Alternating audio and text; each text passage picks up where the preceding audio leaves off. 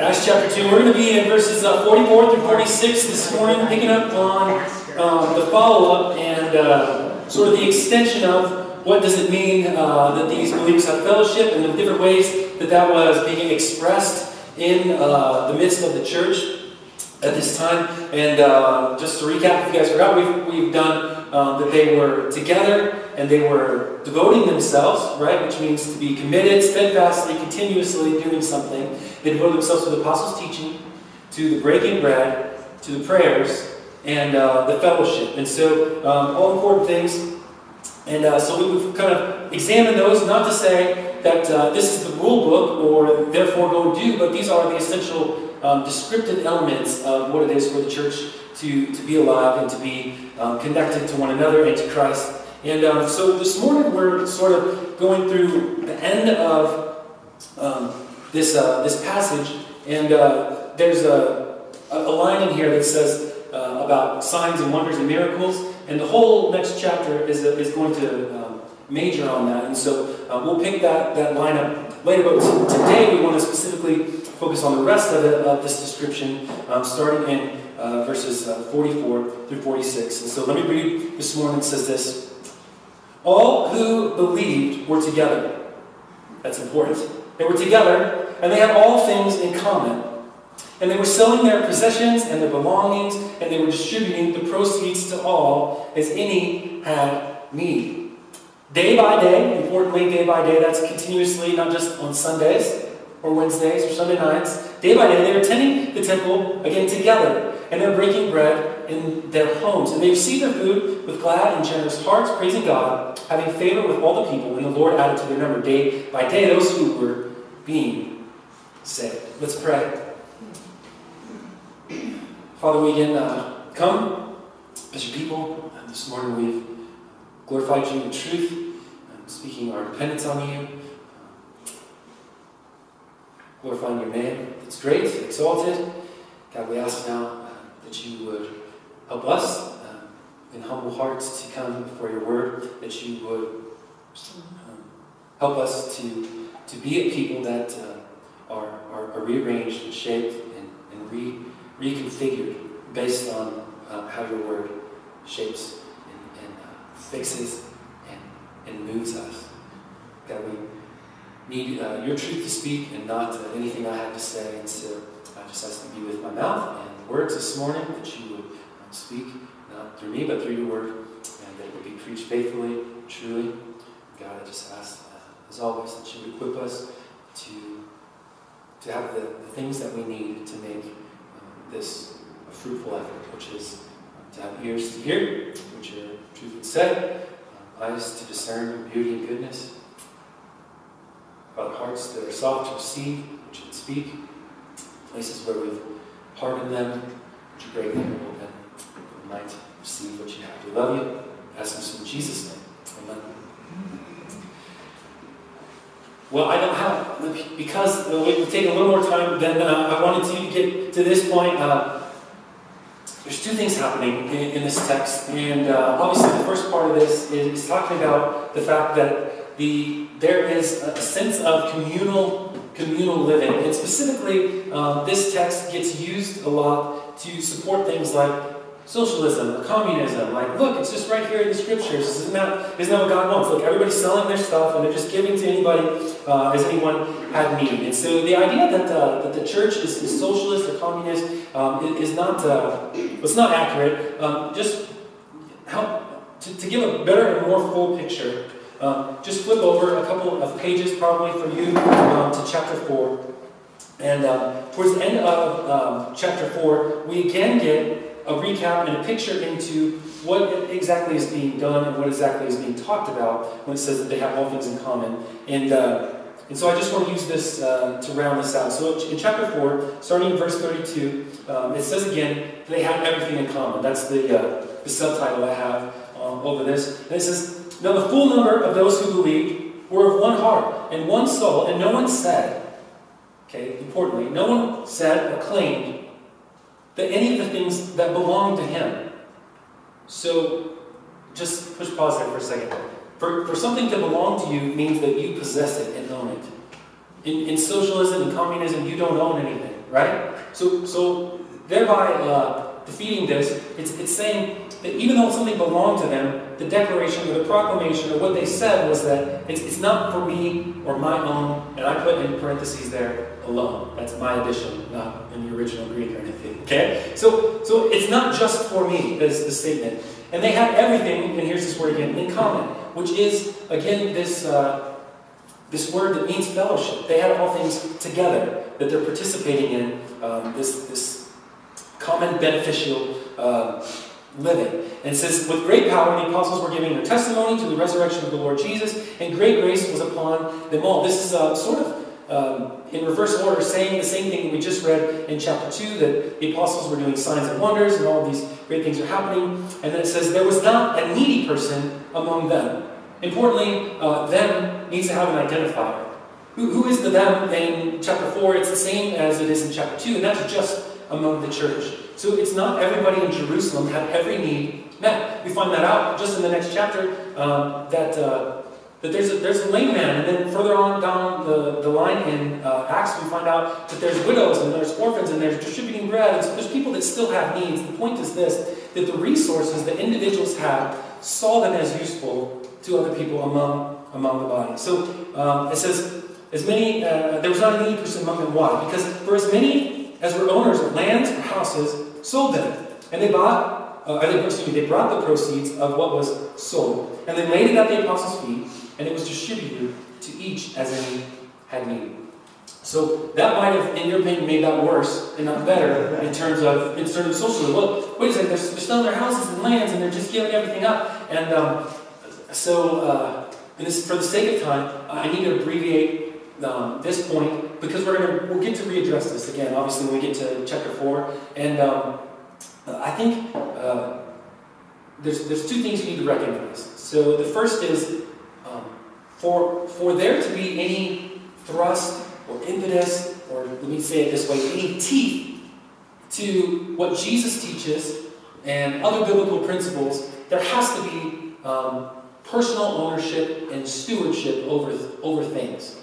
Okay? So the idea that uh, my stuff belongs to you means stealing isn't really a thing. Right? But we know that biblically we're told, do not steal. Right? So for, for, for do not steal to have any thrust, any, any you must do thus and, and not thus, right? For that to be a true thing, a true statement, there has to be some sense of personal ownership over your, your, your things. And what you do with that personal ownership um, means something, right? So that also generosity and giving also has meaning. Not just don't steal, but also um, what you give actually has, has meaning because um, you own it, and what you do with it uh, matters. And it's a, a, revelation of like what's in your heart, okay? And so, um, do not covet doesn't mean anything if it's all communal ownership. Do, do you see that there's there's biblical principles that um, govern what, what's happening in this in this moment so that you don't just go, well, everything is everyone's, and I own Kurt's house and your house, and right? Like that's not what's what's being promoted here. But what is happening is the sense of I don't want any of you to be without something that I have as extra. Now clearly they still have houses because look, it says that they're meeting what house to house and they're breaking bread together. So everybody sell their house, otherwise guess what? Everybody's homeless, right?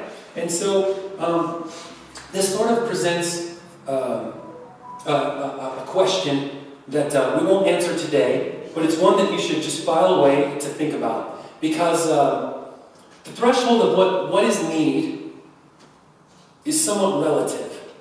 If, if I have three cars and you have no cars, but I have three drivers in my house, does that mean you're in need and I should give up one of my cars so that you have a car? Well, that's sort of relative in, in, in that scenario. You know? Um, but that doesn't just mean that we should, again, be cold-hearted and not be aware of needs. It, it's just that it's just to show that, that need is a relative term. We, we all have way more than people in some third world country, right? Does that mean that we should sell everything that we have and send it over there so that they might not be in quote-unquote need?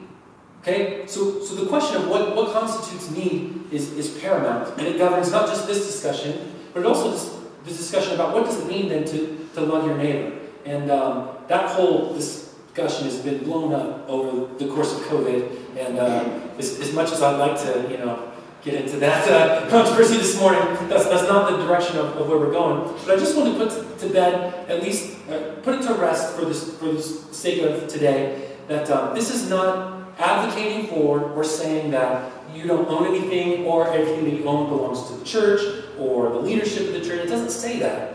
Um, in fact, it's just the opposite. To, to, to do something like that would be um, to, to flatten out um, the morality of, of all of these other discussions about what, what does generosity mean, what does you know, coveting mean, all those other things that I mentioned. So um, the, the truth is, in the world and in the church, there's always going to be somebody who has more than you do and somebody that always has less than you. Right? In, in the world, whether, whether that's outside, like in your immediate context, when I say the world, I mean those that do not belong to Christ in the world. There's always somebody that has more or less than you. And uh, even within the context of the church, there's going to be people that are in a different situation in life. And the, and, um, the measurement of generosity is not strictly based on the amount or something that you give towards the church. Um, and unfortunately and emphatically, that's, that's generally how we, how we look at everything. We say, well, you make this much, and so you ought to give that much, and I only make this much, so I should only give that much. And um, Jesus pretty much blows up that paradigm by saying it's not about the, the, the, the, actual value of the thing given, it's about the generosity of the heart that moves the giving, right? So that when he, when he talks about the widows, the widow giving this little tiny worthless copper coin, the widow's mite, and uh, she gives it, and it's all that she has. And he says this woman is even more than this other uh, Pharisee who's, who's, who's um, tithing on even his, his, uh, his spice rack, right? He goes through and he says, got, I'm going to give all this uh, stuff. And it's a, it's, it's a relative situation, but it's all about um, the generosity of our hearts. And so um, we need to be reminded now as we move forward in the discussion uh, of um, the, meaning, the meaning of fellowship. Fellowship is, is being united in shared function so that uh, I don't do well without you, and if I prosper without you, that's not, um, that's not a good reflection on me. In fact, what, what, what, the impetus of the church ought to be is to, to, to gather everybody up and bring everybody along to the best of our abilities by the help of the Spirit in an equal fashion, so that we're all equally moving forward. Now, if somebody is um, substantially well off and, um, and just living their best life now to the, the detriment of the rest of the body, this is the kind of disparity that's a problem and did not exist in the, in, in the original church. Now, the reason why I think we struggle with this primarily is not because, um, you know, we're just not generous people, though we're, we're not really that generous people. I think it's, it's because we've extended the, uh, the scope of the people that you love and are responsible for to mean anyone that belongs to the church anywhere or even to people that are outside the church. And I want to narrow that back down. And you're going to be like, but Jesus said love everybody. He did. But he did not say um, you have to meet every need of every person in the world, otherwise you're not loving or generous. What, he, what, he, what, what uh, Scripture does remind us to do is to, it says, do good to all, but especially those of the house of God. So your, your primary obligation is not to the guy on the street with a sign. Though, if you have the means and the uh, ability, meet that need in the name in the name of the Lord. But if if you do that while neglecting the reality that there is a, a great need inside the church, now. Um, we, we also tend to narrow the scope. so we broaden the scope on who it applies to, but then we narrow the scope specifically to only talk about stuff and money, which is sort of what we talked about last week in terms of prayer. We always pray for stuff and money sometimes situations, right? And um, and I want you to uh, to see that that's that's a false um, narrowing. It's it's not just your stuff or just your money that um, that God is worthy of, and that the church is is due in in a common sense to to be um, sharing. So, uh, to round this out, united in church function, participation in committed partnership, expressed through giving and receiving. So um, I think whenever the subject of uh, giving comes up, um, Joan frequently reminds me that I should preach more on giving. Joan, obviously bookkeeper, right? And I, I don't do that well. Um, I think like literally, since I've been here, I, I preached on giving, I think, twice. And uh, once was like the first um, series we were in, the Philippians, and um, it was early on, and uh, I remember Harry was like, "Good job," you know, like nobody ever preaches on it. So it was called "Stop Stop Tithing." I don't know if you remember that. You can probably find it back in the archives. And um, so, so I get a chance to kind of go over this several times about the reality of, of what giving is, and um, and so we tend to only think of giving in terms of money. Well, how much how much money do I have? Can I afford to do that? Can I not afford to do that? And then we sort of also use this as a referendum on our own generosity and righteousness. Like, and um, that's a very, if I can use a, a, a churchy term, a very Pharisaical way of looking at the reality, which means you're just acting like a Pharisee, whether you mean to or not. Um, the, the, the measurement of your um, participation in the church is very, I would say, minutely made up of your giving. Though we don't exist without your giving. Okay? So I'll just put that plug in there and say, if you guys don't give, the church shuts down. So as you have the ability to, and, um, and, and, a, and a, with, a, with a good and happy heart, you should, you should contribute to the needs of the church. Um, you'll see that they were laying their, their, the proceeds of their sale down at the apostles' feet. And so I want you to see that they're, they're saying, well, we trust you with the dispersion of these goods to, to meet the kinds of needs that we ought to be meeting as the church. And so um, that's the kind of trust that we ask you to give the elders and the pastor that, that like if you entrust us with um, whatever it is that you're going to give, then we will do our best to meet the kinds of needs that, will best benefit this local body. And this is our primary obligation. Though we would love to, you know, be this international, you know, church and, and, and support thousands of missionaries and everything like that. Like our, our primary mission field is, is this city, okay, and the people that are in your neighborhood. And so if we don't if we don't exist here, we don't exist there. And so, um, boy, I'm so far off. I don't even know how to get back to the sermon at this point. Um, so, so here's, here's the thing. Um, I don't want you to think of your giving in terms of um, just, just your money. But don't put that entirely away. okay? So, so God doesn't need your money to advance the kingdom. He owns the, the, the cattle on a thousand hills, which means he owns all of them, right? He owns all the cattle. And uh, he, he doesn't need your stuff to be served or to advance the kingdom, but he does it through our stuff and our giving. Does that make sense? Yes. Okay, so he's using he's using our submission, literally the, the, the, the, the laying down of our lives in whatever that consists of to advance the kingdom. He doesn't need to do it that way, he's chosen to. And so um, we, we, need to, to understand the fullness of then what, what is it that we can do to participate in the fellowship that we're we're called to and, and we participate in. Well, um, in Matthew chapter 5, Jesus uh, is, is, sort of teaching about doing good um, to people, and so the, the, the impetus of, uh, of this, you should love all people, is, um, is measured by people outside as, as, well, you should be nice to me. And if I have something that I need, you know, and I come to the church, and you don't give me what I need, then uh, you, you, don't, you don't love me. And um, so, so let me let me ask you, let me let me posit this, this statement of Jesus as a question to you. Jesus says, if you love those who love you, what reward will you get? Uh, are not even the tax collectors doing that? And if you greet only your own people, what are you doing more than others? Do not even pagans do that.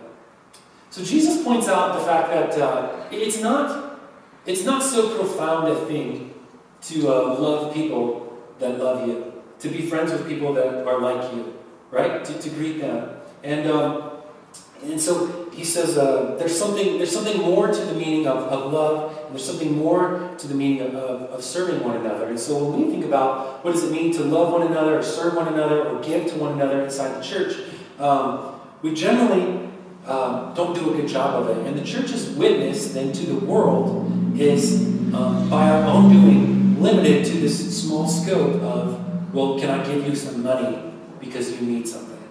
Do you, do you see that that is um, narrowing the, the, the meaning of love to, to money, first of all? And it also makes it um, a question of whether or not we love based on that thing when Jesus says it's, it's not really about that. So the church um, doesn't do a great job of witnessing to the world of, of what it truly means to love one another because Jesus says they're going to know that you're my disciples by what? How you. We, we, we ought to be better at that. Um, they're going to know that you're my disciples by the way that you what? Love. He says love what specifically? One another. Love one, love one another. Now, um, this may be news to you. I hope it's not. But um, nobody that's not in the church right now um, has any idea what's happening right now at this time within these walls. So, so let me say that in, in, a, in another way with more words, okay? The world does not know what's happening inside a church service. And we think that loving one another happens inside a church service. But Jesus says that your witness to the world is how you love one another. How, in what way is what we're doing right now external? It's not. It's, it's not actually meant to be that external. In fact, people come from the world and have no um, reverence for God or, or any um, any sense of who God is, they should come into a church service and feel really weird. Ho- hopefully, awe, like, well, this is different. Like, well, what is this about? But they shouldn't be able to, um, uh, you know, connect with it on some like very superficial level. And so, so we, we use the idea of getting together and being nice to each other and sharing a donut as loving one another. And that's not what, what it means. That's not actually what it looks like to love one another. So there's something else at play here. If our witness to the world is loving one another. In fact, our relationship to one another should be so external and so consistent and so day to day and so in every area of your life that the world looks at what you're doing as different than what they're doing. But they don't do that right now because what we do is what Jesus just said. You love the people that are love, lovely. You like the people that are like you. But who cares? Even the world knows how to do that. So what the world ought to do is look at the way that we love one another and go, that's different. That? What is that? That's crazy. That's what you wanted to say, actually. What, what kind of God would, would cause someone to love someone in that way? That's, that is your external witness, and that is profoundly the gospel made visible in what Jesus did. Jesus came not to be served, but to serve, to lower himself, to show exactly what love is. What is love? No greater love has no one than that, that you lay down his life for, for another, for somebody else, giving what you have and sharing it with others. And um, so I don't think that there's anything um, particularly attractive to the world about what the church does. Because they don't, they're largely not aware of it. All the cars that are driving behind me right now, they don't, not, whether or not they know there's a church in here or not, they don't care. But how do you make them care? How can you? So, so that's, that's a question that deserves answering. So, um, the picture of what's happening in Acts 2 gives us a sense of, of what it is that we, we ought to do. They, let me just read recap here in verse 44. It says, All who believed were together, and they had all things in common. And I wonder how often you feel that you are together with the body. I mean, certainly right now, yeah, we, we gather, and here we are together. But how often are you together outside of here? Like, how, how big is your sphere of life outside of, outside of this small window of time in this room? And that, uh, that presents a, great big problem, and it's one that churches um, they continue to try to solve with, with, with, throwing programs at it. I know what we'll do. We'll start small groups. We'll start Bible studies, and then and, you, and so we're trying to plug in. Um, I, I've used the metaphor of vitamins before instead of actually, you know, eating something substantially nutritious. But the, just joining a small group is, is not um, sufficient. Being at a Bible study is, is not sufficient. That is not what's, what's, what's happening in um, the church at this moment. It says they had all things in common. They're even selling their possessions, belonging, distributing it to the proceeds as any idea, and day by day, attending the temple together and breaking bread in their homes, and they received their food with glad and generous hearts. Now, um, I made a joke about it before, but um, whether he needs to or not, the person that shares their life the most is um, with me is, is Bryce. It's like anytime he's just like, hey, just come over, or just, hey, do you want to do this or that? And he's constantly like inviting other people to just come along and do the stuff that he's doing. Instead of, let me, let me, let me contrast that with something else. So we think, well, how are we going to get these worldly people inside the church? Stop doing that. Bring you, the church, outside into your life and live your life in a Jesus godly way and allow them into your life. So that they see what kind of person that you are. Now, Bryce isn't a good guy. So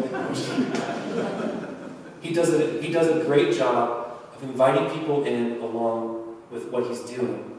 And he'll just share whatever. And he does it in a way um, that it's, it's based on like his home. The primary sphere of your belonging to, to the church is not individually, it's, it's your house. Your, your house belongs to this, to this church. And, um, and so I think there's something uh, important here that, that says that they're meeting house to house. And, and uh, the thing that they're doing in the house is not holding a Bible study or a worship service. It's just that they're together. And listen, this is a kind of a churchy word, buzzword, whatever. It's like they're doing life together. How many of you guys want to like do life with me. You're like, ah, I get enough of you on Sunday morning. And, and this is sort of the problem that like we have our church people, and then we have like the rest of our life. And um, and uh, that makes it incredibly hard to live the gospel in a, in a truly biblical way. Because um, your life is Christ. It's not just like a piece of your life that is Christian right? And, um, and so, so problematically, if you put this part of your life away, or you segment it away to um, only be on Sunday mornings when you gather together with these people, and then you go and you go do your other stuff, never really interfacing, never really um, including, never really living with other people, sharing with other people, um, then uh, you, our witness is severely limited, but it's also just a truncation of, of what it means to, to have lives that are shared together and be able to to witness other people. So, um, sharing, sharing, our, sharing our lives, sharing our, our, our world with others. So, um, the idea that they're, they're breaking bread together, who, who is it that asked us a, a few weeks ago that, that you actually eat a meal with? Like, rarely will you just invite somebody in off of off the street, just like, hey, you want to have you want to have dinner, right? But that's not specifically, uh, I think, the, the important point um, that's, that's being made here. It's that they're sharing together in meals, and and uh, something profound happens around a shared a shared table. In fact, um, you, you know the word for friend, companion. Comes from the Latin, right? Which means come, which is with, and pan, which is bread, right? So these are the, your, your bread friends, your bread people, the people you eat bread with, companions, friends. And um, so, so who are your bread friends? And the people that are around you right now should be your, your primary bread friends. The people that you, you just invite into whatever it is that you're doing in life so that you can love one another, so that you can spur one another on to good works, so that you can talk about your struggles and, and difficulties. And this plays back into the reality of what it means for the local church to be the, the primary um, need meter of the people. Um, I can't help you. I, I don't know how to help you if I don't know you, or I don't know what's going on in your life. If we don't share any time together other than right now, and then a phone call when your life is um, falling apart, I, I, can't, I can't help you and meet the kinds of needs that you have because we're not sharing life together enough. Are you, are you tracking with that? So that when, when people are meeting the needs, it's because they're together and they see, what, I, I see that you don't have food this week, but let me help you out. Like, just come over, we'll have dinner together. And I don't have to make it weird or anything like that, but, you, but you're finding ways to do life together and, and sharing um, all that you have. And that's pretty much the thrust of, of, uh, of what's happening in the church and what it means to have fellowship. It is, um, we have a million excuses why we don't want to like open our homes. Whether it's to people that you like or not like. Like, well, then I gotta clean up, and then I gotta find something to serve. But can I just emphasize that it says this was just like the day-to-day activity. You, you don't need to have the Ritz-Carlton to be a hospitable, generous person. Like, just serve some, some part of the plan words, some Ritz on a cardboard plate, and that's enough. But, you, but you're then allowing time for connection, and, and, you're, and you're living life in a way that allows you to be built up in the way that we're intended to be um, in community and not just, not just solo missions all the time. And so um, I, I, just want to uh, encourage all of us to find ways to open up all of our lives to, to better um, commune with each other so that we can have this kind of fellowship. It says they're all they all all believe we're together, they have all things in common, and this is the definition of what it means to be the church. So let me uh, I'm going to read a couple of scriptures to you, and then I'm going to close out. In um, in Philippians, Paul is uh, in the worst way. Um, he's, he's writing this in uh, a Roman prison. Many people think that it was like in a sewer. It's just it's called the letter of joy, Philippians is. And so he, he's writing to the Philippians, and uh, he's so encouraged. He's got all these great things to say, but he opens up with this idea that, like, I, am so grateful for your fellowship. Like, that I, that I am connected to you, and that you sent me this gift, even though I don't, I don't need this gift to live. Remember, this is the, I've learned how to be one, I've learned how um, to live with much, but in all things, like, I'm okay because of Christ. Not, not you can win the Super Bowl because of Christ, but because because of Christ, His strength, I can do all things. That's Philippians 4, by the way. Okay? So you didn't know I was going there. But so, so Philippians 2, he says this if there's any encouragement in Christ, if there's any comfort from love, if there's any participation, that's the word again, participation, or fellowship, or connection, or unity. Okay? If there's any communion or participation in the Spirit, any affection and sympathy, then complete my joy, being of the same mind, having the same love, and being in full accord with one another. So do nothing from selfish ambition or conceit, but in humility count others more significant than yourselves. Let each of you not look to his own interest, but also to the interest of others.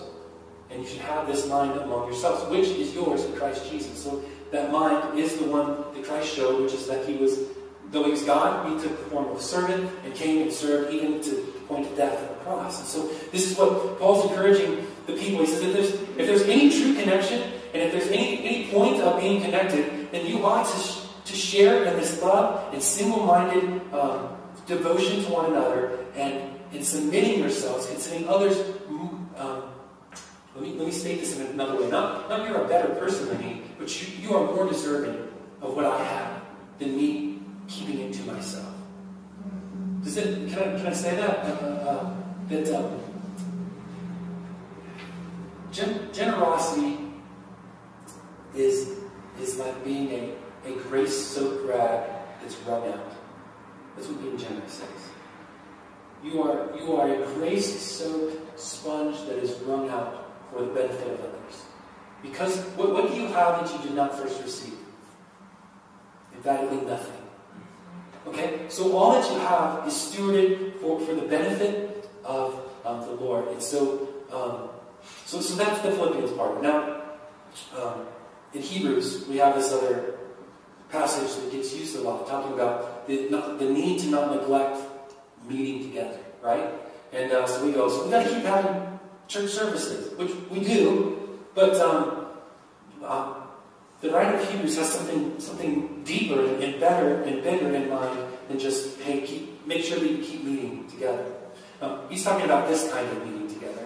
and, and it's connected to the reality that um, you you are knit together in this different things all coming together to be one like unique tapestry, okay? And um, and so he says, let us hold fast to the confession of our hope without wavering, for he who promises faithful, let us consider them. So this is the question of the morning. Consider then how to stir one another to love and good works, not neglecting meeting together Okay? So in your consideration of how it is that I can encourage you and you can encourage me, I'll be sharing um, one week in each of your homes the next year. It's a joke, I'm sorry. But in light of that, like it, it is in the consideration of how to stir one another up. It, it's confined to meeting together and being put together. Do not neglect meeting together, as it happens some, but encouraging one another. I, I, need more than a phone call. You need more than a phone call. It's like, hey, how you doing? Oh, I'm sorry, that's rough. Like, good luck. I'll pray for you. Okay? And this finally then brings around what uh, it says in James, like, if you see a brother in need and you say, hey, be warm and well fed, but do nothing to meet the need, then uh, the love of God is not in you. And um,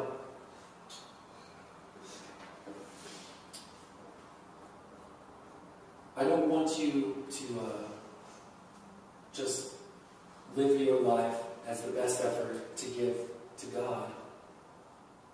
Though that's part of it, it's, it's not just that you're united, you're united to God through Christ, it's that you're united to one another in addition to being united to God. And so, um, we're called to be uh, a people who are generous with our lives, that lay our lives down for one another. Um, this is a, a poet named uh, Frances Ridley Havergal. Um, she lived uh, quite a, a, long time ago in the 1800s, towards the end of the 1800s, and she's penned a famous um, hymn that you uh, would be familiar with. And uh, I want to read you the story of that hymn being written.